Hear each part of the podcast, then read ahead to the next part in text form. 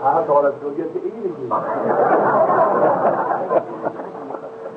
think the Bible down here somewhere shows my confidence in when a yes, when a soldier lays his sword down, uh, but it's around his friend.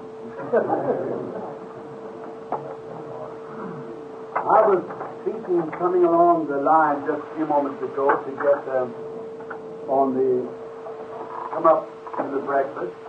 I was speaking with a man who was the Baptist, had just come into this marvelous full gospel way, and we were talking about Baptist theology. And he said, Brother Branham, what do you think about it? They, uh, they're seeming to get farther away. Well, many of them are coming in, and I said, they certainly are, are a good church, the Baptist church, nice people, and they have good teaching. I said, but it's just like taking a bird and you put him into a cage, you get him orthodox food, a lot of vitamins to make good wings, but you got him in a cage. So that's it. What good does it do to make him good strong wings if you go to keep him in a cage? I will not give it to him. So I, I like out somewhere like where you can fly free. Sometimes I think I'll fly a little too free. You know, you can excuse that by being an Irishman. Someone said, talking about their nationalities, I said, well, if, if he'll save an Irishman, he's hope for the whole world. because they're just up and down. I said, especially from Kentucky. This man happened to be in Kentucky, and he said, well, he said, I can prove that Paul went to Kentucky. I said, how is that? Said, the grace of our Lord Jesus Christ be you all. Real Kentucky.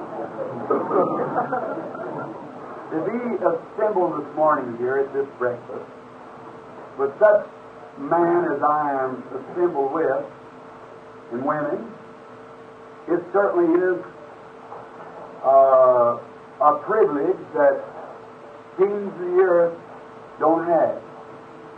Because on assembling like this, we have a promise that the King of Kings will be with us. Yes. Wherever two or three are gathered in my name, I'll be in their midst. Right. Right. And I just love that.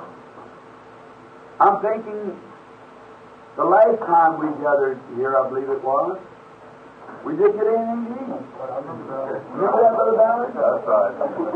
We just sat around and talked. but we had a spiritual peace. That's much better. And this morning seems like that the Lord's given us a double potion. Something to eat for our stomachs and already food for our hearts. And we're grateful to Him. I'm grateful to you, brethren, the sponsors of this meeting.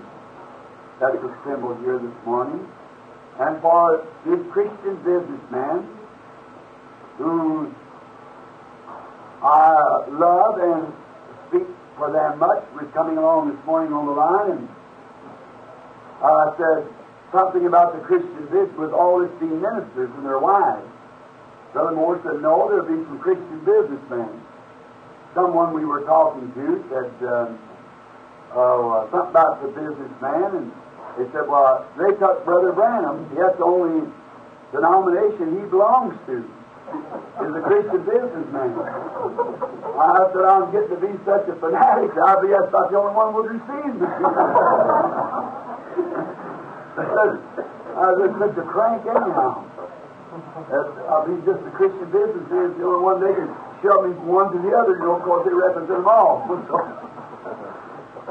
but we're happy to be here with the Christian businessmen and the ministers and their wives and all the visitors that there be with us as not ministers, not in the fellowship.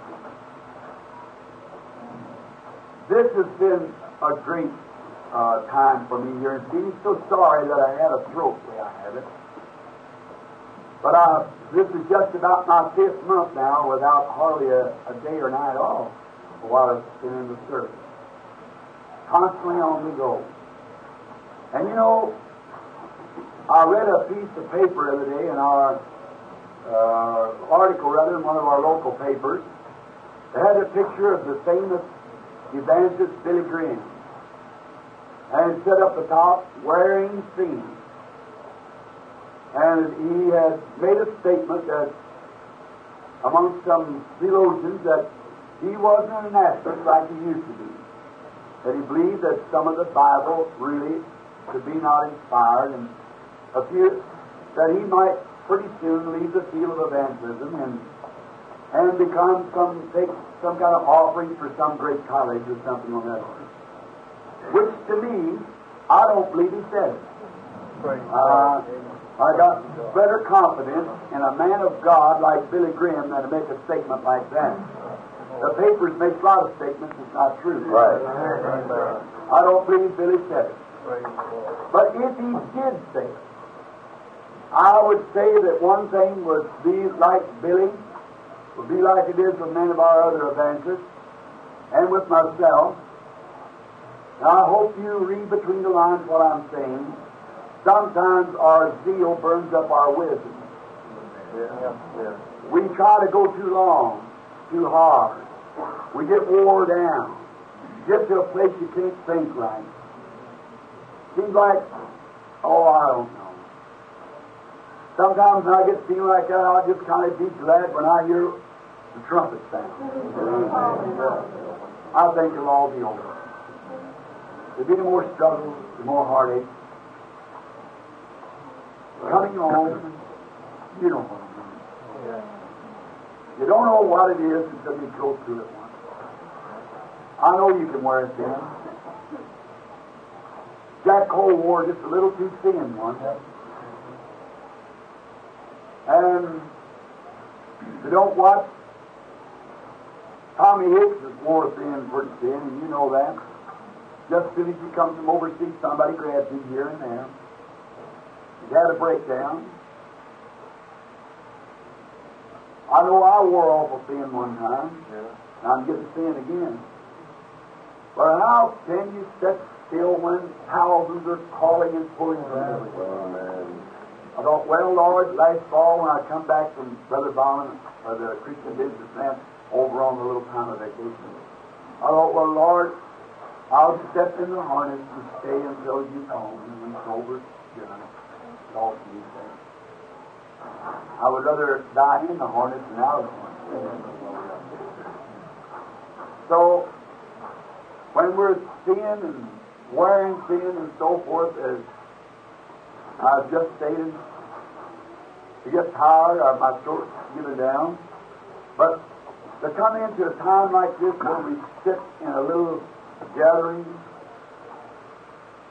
and I wonder if the Lord don't just let us get all tore up sometimes where He can just mold us and fashion us and make us a little different and bless us and kiss us on the cheeks and say, my child, I'm right with you, and I'll give you just a little encouragement.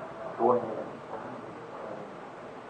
Now, I would like to approach a, a subject here that I, I know is entirely uh, too much of a subject for me. And before ministers, anyhow, that I kind of a little ticklish about uh, approaching it, a little skittish, I should say. But uh,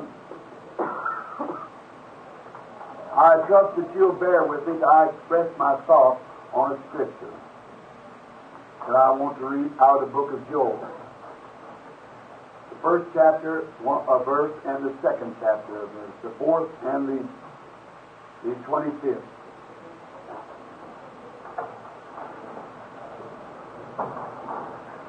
In Joel, the first chapter, says, That which the palmer worm has left has the locust eaten.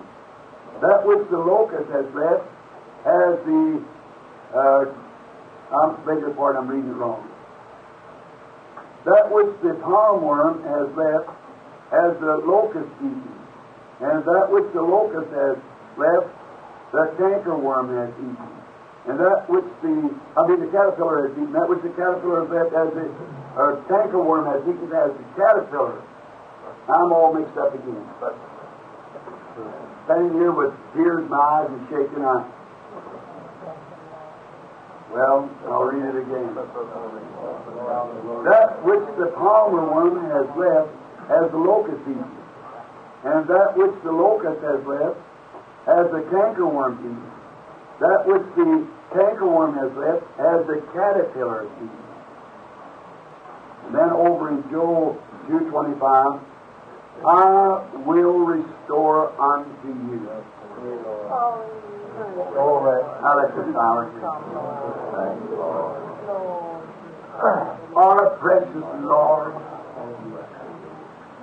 as a bunch of pilgrims and strangers, we humbly bow in your presence. First of all, to ask you to forgive us for all of our trespasses Yes, Lord. and to say within ourselves that we are unworthy of any blessing that you should give to us. And we have come this morning as a group of people under the old oak tree as it was to sit around for a little time of fellowship. And I pray thee, God, to be merciful to us and to give unto us that which we have need of. May the great Holy Spirit now come among us and come upon each of us and give us the food from the Bible that we have need of. Yes, you, Bless Lord. this group of men. Thank you, Lord. Yes, grant it, Lord. Bless this gathering. Grant it, Lord. Bless the revival Thank you, Lord. and the Christian businessman. And for everything that's been done or said during this meeting. And we pray that in the end we'll hear those wonderful words. It was well done, my good and faithful servant. Enter into the joys of the Lord. We ask in Jesus' name. Now may the Lord add his blessings to his word.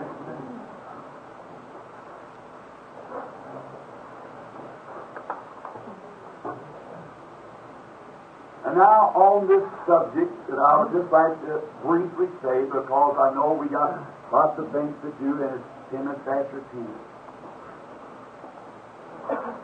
You know there's none of us just alike.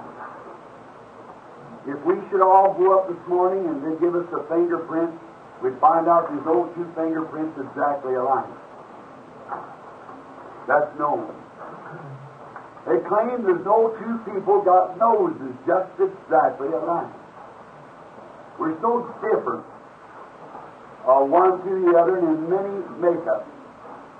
But we can certainly agree that we're all human. That's right. That's right. And in our religious beliefs, we find the same thing. We find that some believe one thing and some another, but I've always tried to make it a policy to never try to cross up anybody, to do anything wrong. I, when I come out of the Baptist church, I haven't went across the country telling what a bad bunch of people the Baptists are.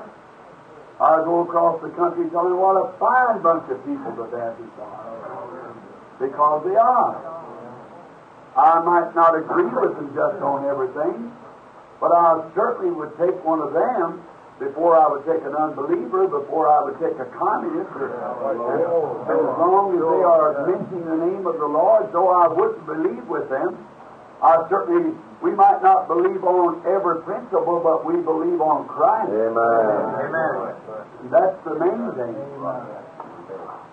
I wouldn't mean to speak evil of the Baptists or the Presbyterians or not even to the Catholics.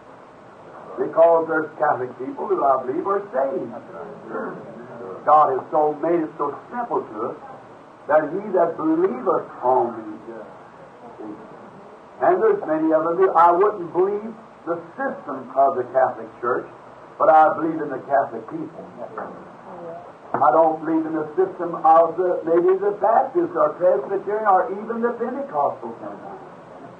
but I believe in their people because they're my brothers and sisters. Now, in our short message, I have just the first time I've ever tried to write down something, just a point that I wanted to make, and come to it. Because not only to preach, I didn't come to preach, I just come to speak to you. And I'm, I preach by inspiration, I try. But in speaking like this, I just want to talk to you. But there's four great things here that I want to mention. And that is Joel the prophet, who was God's eagle, who climbed up into the sphere of God and saw the day coming. Peter quoted him on the day of Pentecost in Joel 2.38. He says, This is that which is spoken by the prophet Joel. That's right. That's right. And Joel saw that coming. And if Joel's prophecy was so accurate that it saw Pentecost many hundred years before it ever happened, then surely the prophecy that he has given to this day, we could say would be accurate. But the thing I want to speak on is this the four great destroyers. First, it was the the palmer worm, and the next was the locust, and the next was the canker worm, and the next was the caterpillar. Them were destroyers, and what they were destroying was the heritage of God, the vine. And if you will check closely on your insects, those three or those four insects are the same insect in a different form. The caterpillar and the uh, locust, the cankerworm, and the, I mean, the, I get them mixed up.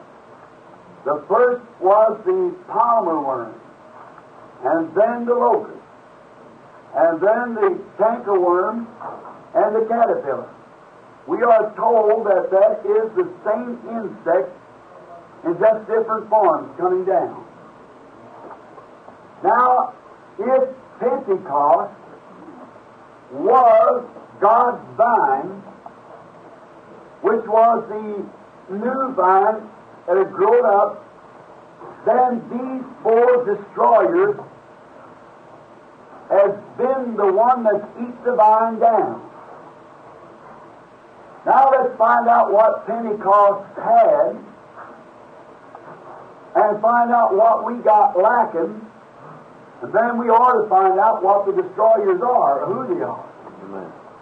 or what's in it. Now, the first thing that Pentecost produced was brotherly love. That's right. Amen. That's right. It tore down the middle wall of petition and made a brotherhood to such a way that they had everything in common in the Bible days. A brotherhood. Paul spoke of this brotherhood, and he gave all the gifts of the Pentecostal church, and then said in First er, Corinthians 13 that though I speak with tongue as man and angel, and have not this love which brings the brotherhood, I am nothing. That's right. That's right. And though I have the knowledge to understand all the mysteries of God, I am still nothing without love, the love of the brethren.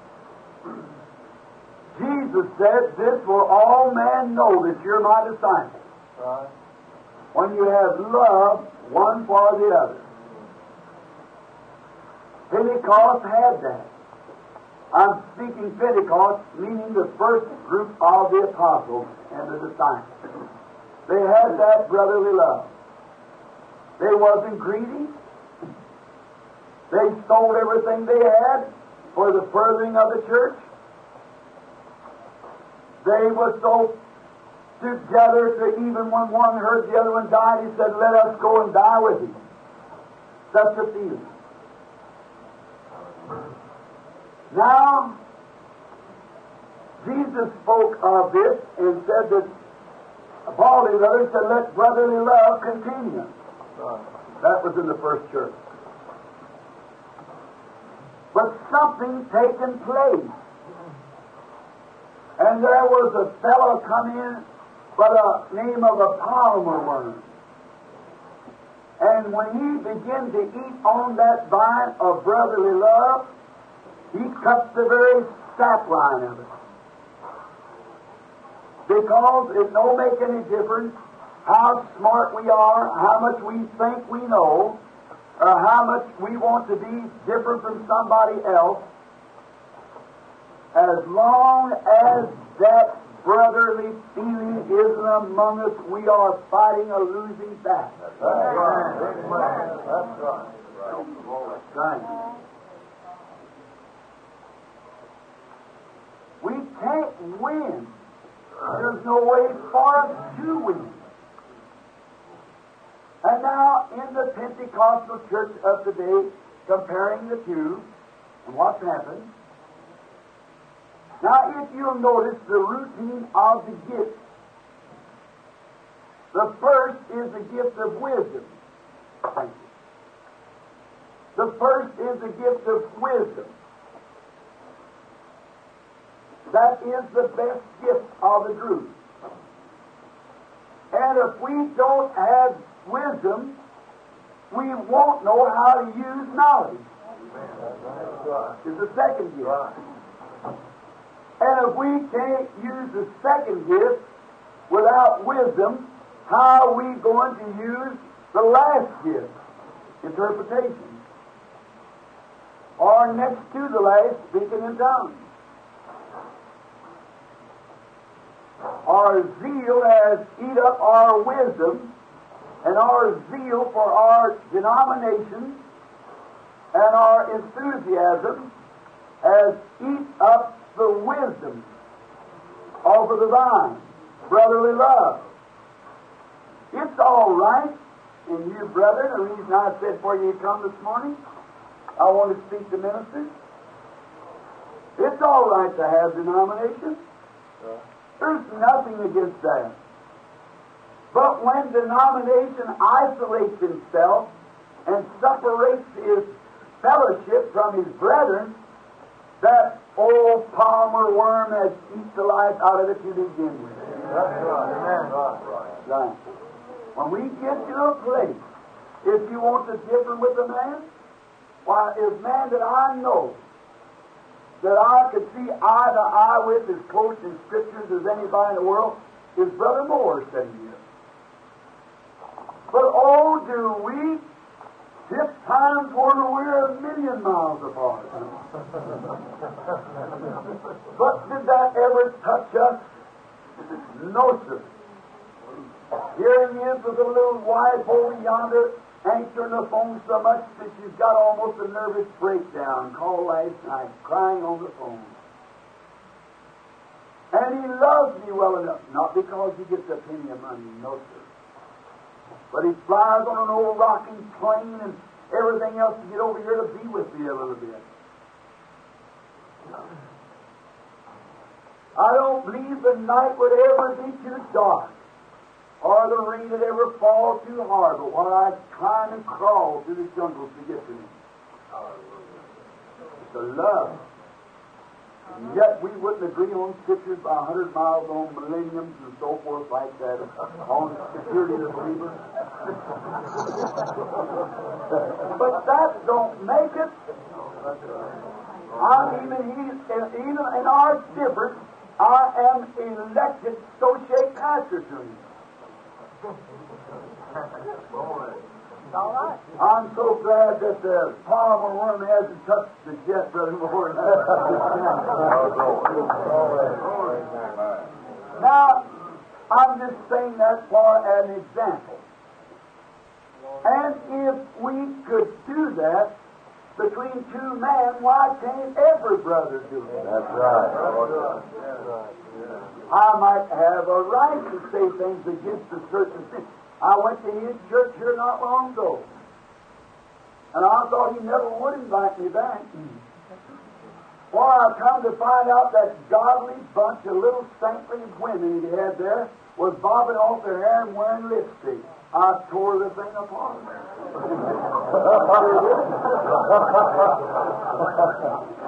but I thought he wouldn't ask me back. But you know what? There was such an anointing of the Holy Spirit around the vine that that old palmer worm couldn't touch it. You know there's electric fence right. That palmer worm can't get over that fence. That shock of the Holy Spirit of love. You'll kill him every time, brother. That's right. And if we need fences to build, it oughtn't to be denominational fences. It ought to be love fences to keep the out. To keep the worm out. For he is the devil's number one destroyer. I don't care what a man believes. Whatever he believes, now he's got a right to come right back and tell me he don't believe little things that I believe. I got a right to say little things that he doesn't believe. In this church, the Methodist, the Baptist, the Presbyterian, even to the Pentecostal. See? Whatever. I'm with the Pentecostal people. I am Pentecostal. I don't belong to the Pentecostal denomination because Pentecost is not a denomination. It's an experience. Did you hear that Lutheran say a while ago? I will shook into the Baptist sitting over there coming down. I believe there's another Baptist looking at me there to check tie on or what. See? It is an experience. That's right. And the trouble of it is we let these insects get in and tear to pieces. And that is the number one killer. That's what's eating in our Pentecostal experiences today. Now, the next great thing come up was the locust. And he was the one who was to destroy the unity of the believers. In the Bible, there was, in Pentecost, there was a unity. And these people were with one heart and with one accord. And Paul said, I believe in Romans, the seventh chapter, that there was nothing to separate us from the eighth chapter of Romans of the love of God that's in Christ Jesus. Praise the Lord. There was nothing. Now, I've never expressed this before between Pentecostal people or anyone. But seeing the tremendous strain that's been on me, that's why I come to do it this morning. It's the mightiest church on the face of the earth. Praise the Lord. And it is the church. That's That's right. That's right. There's only one church. Many of them are still branded Baptist, Presbyterian. But I might not look like it this morning, but I, I used to herd a few cattle. And up there in Colorado, where we grazed on the Arapaho Forest and, and bring the cattle down on the Troublesome River Association, Hereford Association grazes the, uh, has the ranches down on the Troublesome River. At roundup time, at the spring when we brought the cattle up to put them on there, many times have I sat there with uh, my leg across the horn of the saddle, watched the ranger count those cattle as they went through.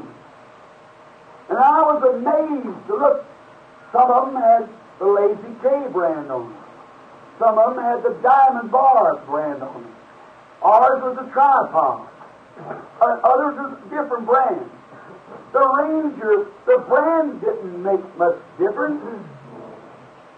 But everyone that passed through that gate had to be a registered Hereford. That's why I think it'll be at the day of the judgment.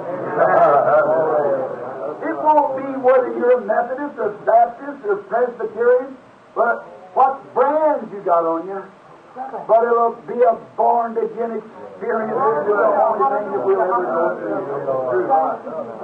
So not only among the Pentecostal denominations, but all denominations, this great palmer worm has broke down brotherhood. It did it with the Lutherans, it did it with the Baptists, it did it with the Presbyterians, it did it with the Nazarenes, it did it with the Pentecostals. It's always been that old worm in there to make them isolate themselves. We got it, and you ain't got nothing. What a pity. Recently at a meeting where a, a Lutheran group of people, a dean of a college, had Brother Moore and I there, and he so differed with me, but what got him was in the supernatural. And he called me out to have dinner with him. And they was sitting there and ribs at the breakfast. And then when we got through eating and was explaining to him, he wanted to know what we Lutherans have. And I said, Well, do you say, he said to me, do we Lutherans have anything? I said, Sure. Has Christ. I said, I'll make it to you in a parable. A man once planted a field of corn. And he went out in a few days and he looked and there were little two little sprouts sticking up like this. And the man began to praise God for a field of corn.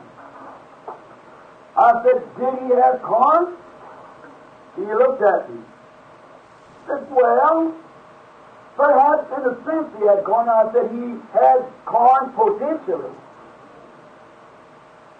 By and by, that corn matures. And after a while, it becomes a tassel. Now, I said the first two leaves are Luther's. First Reformation. And after a while, along come the tassel. That tassel looked so pretty. He looked back down to the leaf and said, I haven't got nothing to do with you. I'm a pretty tassel, and you aren't nothing but just an old green leaf. But if the truth was known, the very life that was in the leaf is made the tassel. And it has to have the leaf to drop its pollen to further on towards maturity. After a while, the ear comes, has grains on it. The Pentecostal restoration of the gift, like the one that went in the ground the return of the power of God in fullness, showing Christ alive. At Pentecost, to the gifts and manifestations of the first church. But you know, when this ear corn come on, he looks back to that talk and says, You ain't got nothing. You ain't even in it. And you old dead roots and leaves down there, there's nothing to you. But, brothers, remember the life that's in the grain coming out of the leaf also. It's. It's nothing but a corn further matured. So don't laugh at the Lutheran and the Baptist. Remember, it's a further maturing of the ear. But now the thing about this, we've had that in our minds so long, until it has created another thing. And we got fungus growing out all over the years. You know what fungus is? well, you know what fungus is, what brings it. It's something wrong. Something's wrong with the tree that has fungus on it. It's got a disease. And Pentecost has got a disease. It's got a lot of fungus growing on. That's right, in, the, in the, all of our churches. Got fungus growing on it. We've got the old palmer worm come along with his stinger. Break down brotherhood. Break down unity among us. Paul said in the Bible that he wanted us to all speak the same thing. He wanted us all to be in unity. I got a little note right here. I was going to uh, read on it. All the operation of the gifts and so forth. And in unity they stood as one great big union church. But we find out that that church stayed that way with brotherhood and they loved not their lives unto death. They went out in martyrdom. Many of you, men here who are scholars, you've read uh, the, well, the early ages of the church and books like Fox's Book of Martyrs and so forth and many other church, uh, church uh, histories. And how that they stuck together. Nothing could separate them. Then, during the dark age, they come forth with an organization. They come forth with a man-made policy.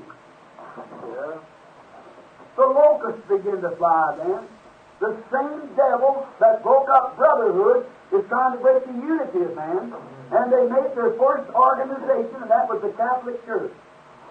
God's church never was organized until Catholicism. And then it was a forcing that you had to do it. Or they pulled them apart with ox, they burned them, they fed them to lions, they done everything. And they forced in a false unity. The locusts begin to sting. And it's too fast. After the caterpillar has got into the Pentecostal church and broke up the brotherhood, then the locust comes around after that and begins to sting us to organize different little groups to break up our unity. Yeah. Yeah. That's one of the destroyers. If the old General Council, when the Pentecostal move was first brought in, issued in, by speaking with tongues, the bottom of the gift, bring it up, if they would have just stayed put and would have never organized and just let it be a Pentecostal fellowship mm-hmm. in the instead of any organization, we'd have been a million times better off. That's right. That's right. And let it say an experience mm-hmm. and not a denomination. Now remember, I'm stating myself, I'm not against the denomination. It has to be that way, or God's Word wouldn't have said it would be that way. If these caterpillars and bugs are going to eat the church, they're going to eat it. Amen. That's right. God said so. That's just as plain as He said He poured out His Spirit. What God says for one thing, whether it's good or evil, it's going to be just that way. But I'm just, I'm just bringing out something to your view so you can see. Now the caterpillar uh, began to eat, or the locust rather, and he broke up a disunity. And they organized the first church. Luther organized the second. And on down through the age, and it's constantly one organization. And when you do, you tear down the very principle of brotherhood. Brethren, to my opinion, if we are mentally right, we don't we see God's Bible and look out upon the thing and you see that it's that way. That's right. That's right. We are not divided. Oh, one body we, one in hope and doctrine, one in charity. Praise the Lord's name. What are we going to do about it? Here we are. Could we help it? No, sir. God said so. That's it. They could not help doing this. I wonder when we stand before Jesus, that great day, and as the patriarchs stood before Joseph, and they condemning themselves, we knew we did this, we should not have done this. And he said it was all for the good. I wonder really if all of our differences and everything, when we come that day and say, Oh Lord, if I'd have known that, I'd never done this. But what if he just say, Well, it was all for the good? It might preserve life in some way. But to think that old locust, what it's done. And then another thing that they had back in the Bible times, now besides brotherhood, perfect brotherhood, perfect unity, they had a worship of one true God. And it's too bad that we got away from that. Now, in the day of the early age, there's come a time when they set up a pope and made him a god. Give him a triple crown. The jurisdiction over heaven, purgatory, and hell. I've seen his crown. I looked at it myself. And they begin to come to a man worship. And they set up from the worship of the one true God to a false earthly God and got priests in there and called them fathers. Ghostly fathers. The Bible plainly told us, call no man father but God. And to worship no man but God. I wouldn't want to say that it was a grand privilege, but I was given the privilege to be interviewed by the Pope when I was in Rome. And I have seen many diplomats and great men and kings and potentates, monarchs, and I met them and they told me different things I should do and how I should address them.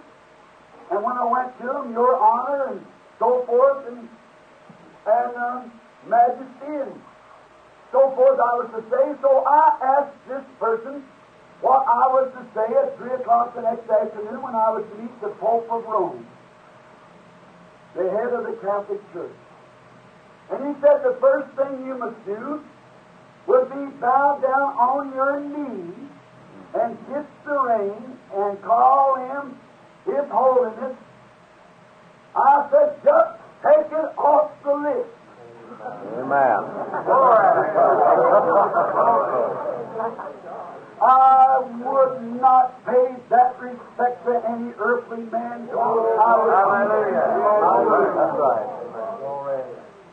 If he is a minister or reverend or elder, whatever you wish to be called, all right, but never do worship to a man. Right. But they had the worship of one true God.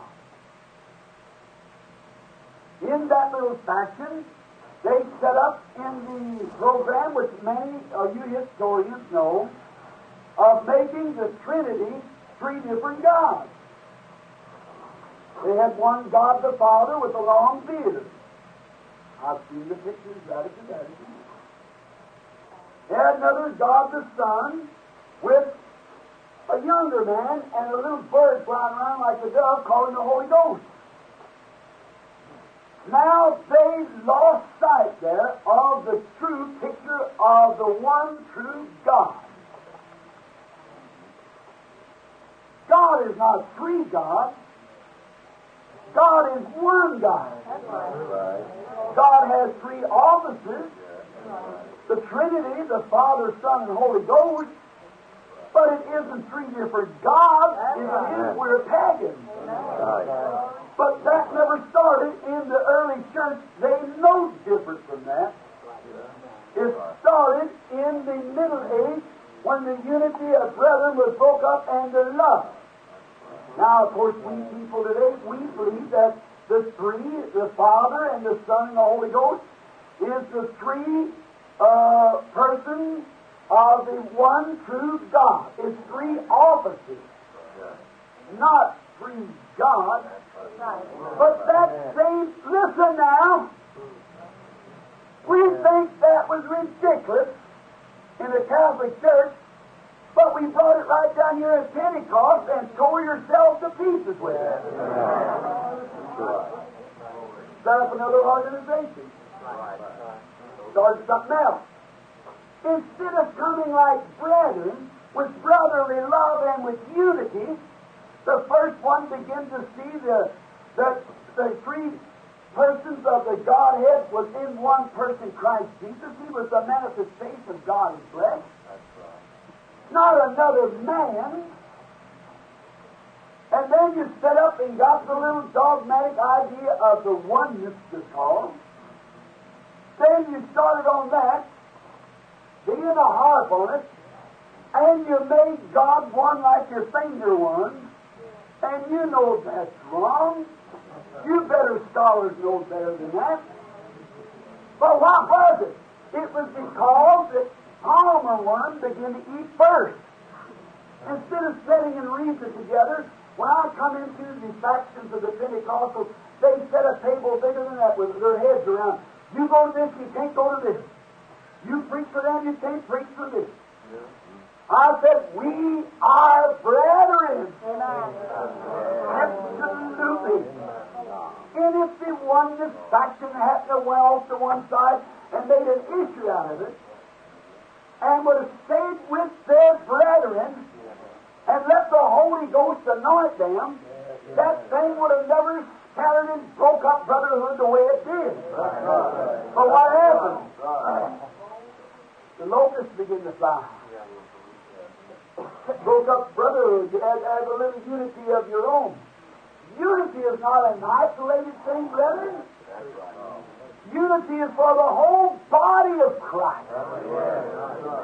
This started in the early days. Paul said, When I come among you, one has this, one has that. One said, I'm a Cephas, I'm a Paul. Was Cephas crucified? Was he baptized in the name of Paul? But that thing had already started. He was eating into the church. But they had in the beginning the unity of the one true God. Just a few days ago, I got a letter from Africa, Brother G. Now I want you to notice that there's two factions of the men. They have a triune baptism. And one side baptizes three times. Once for the Father, once for the Son, once for the Holy Ghost, face forward. said Jesus, when he died, we baptized in his death, and he fell face forward. The other said, silly. When Jesus died, they buried him in on his back, so they baptized him three times backwards. One for the Father, one for the Son, one for the Holy Ghost. and they split up. My goodness, brethren. Can't you see? Don't you understand? Let it be a vision to you. What difference does it make when we have lost our feeling of brotherhood? We're in a terrible shape. My God. Do you get it? But these little things that break out, then somebody grabs it. We'll make us unity. That's not unity. That's pure petty jealousy. You know what I mean? We need real Christian apostolic unity. Yes. Paul said some preach for one thing and some preach for more gain. What difference? He said as long as Christ is preached. Praise the Lord. He had a right to call out and said, I know that after my departing, grievous wolves will enter in. Not that some among you will raise up with perverse things and so forth. But John tried to cap it all, said, Oh, keep Christ, the unity of Christ, the love of God in our hearts. Little children love one another. I believe we have to go through these things before we can really see the real meaning of them. John, who was the one who wanted to call fire down out of heaven and burn up Samaria that day because they wouldn't give him something to eat, the same would become the very bundle of love. I wonder, brothers, if someday in all of our differences, when we really see the vision that God's trying to get before us, if it just won't break us right down to one another's feet like that.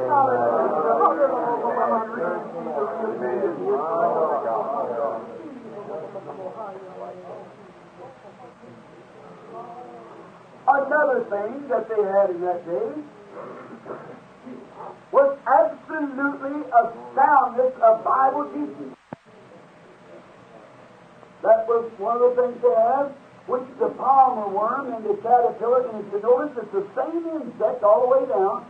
Now this old devil of canker worm has come in, and he crawls in the skin too, you know, cankers you up. One fellow will find a little thing, and when he does, it don't make any difference what somebody else tries to say. He'll just hold to that and he'll isolate his little group and there's nothing but this is it. Brother, it ain't this is it. This is that. That's. That's the thing. A fellowship. A true Bible teaching. Not going out after one thing or another. We've got genuine Spirit filled Holy Ghost brethren. If I would direct my message towards one of them, I'd be a hypocrite. I don't speak against saying the Baptist church does this, the Methodist church does that, and this does that, or this does that. I'm not preaching against the man. I'm preaching against that devil of a cankerworm that's trying to get a hold of mankind. And we see it. We, I brought this so that we can lay it out before each other. That we can see that these destroyers was predicted to come and eat the vine down. Now we know the Holy Ghost is here. We know the Holy Ghost is live. But brothers, do you realize it's only working in a stump? Did you think that? Do you realize that's the point, my friend? The Spirit is only working in a stump. The Bible said it would be a stump. What is it? We've got disunified bodies. We've got brotherly love scattered from side to side. Way down in the heart of every born again man this morning, in their heart, they want to embrace one another.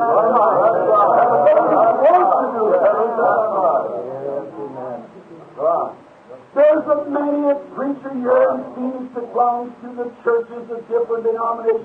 Would love to walk in here this morning and take the oneness and the two-ness and the threeness and forget their differences.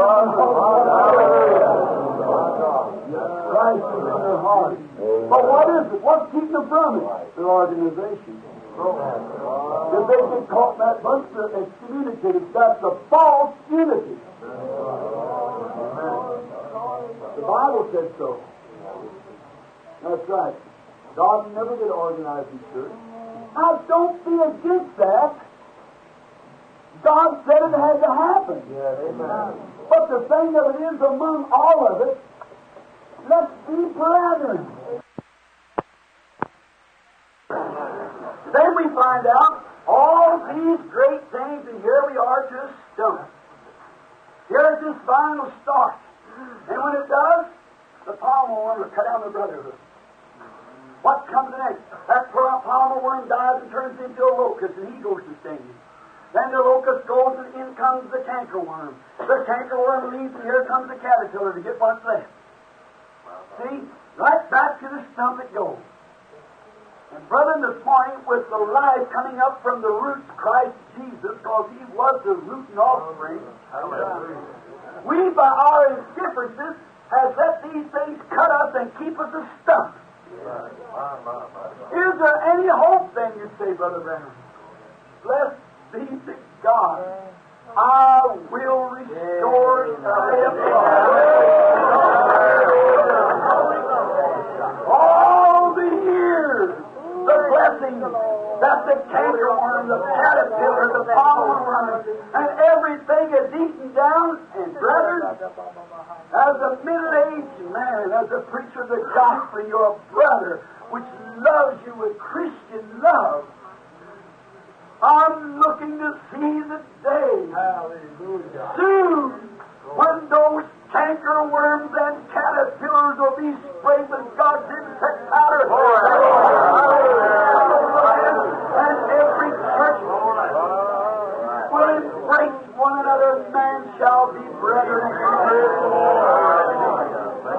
And now for our real thought of this, if God said these insects would eat down His heritage, can you see, brethren, divine healing, why it doesn't operate right? Can you see how gifts don't operate right? The spirits, they'll get into the church and some with tongues will speak irreverently. Them will pay no attention to it. Others say that message wasn't right.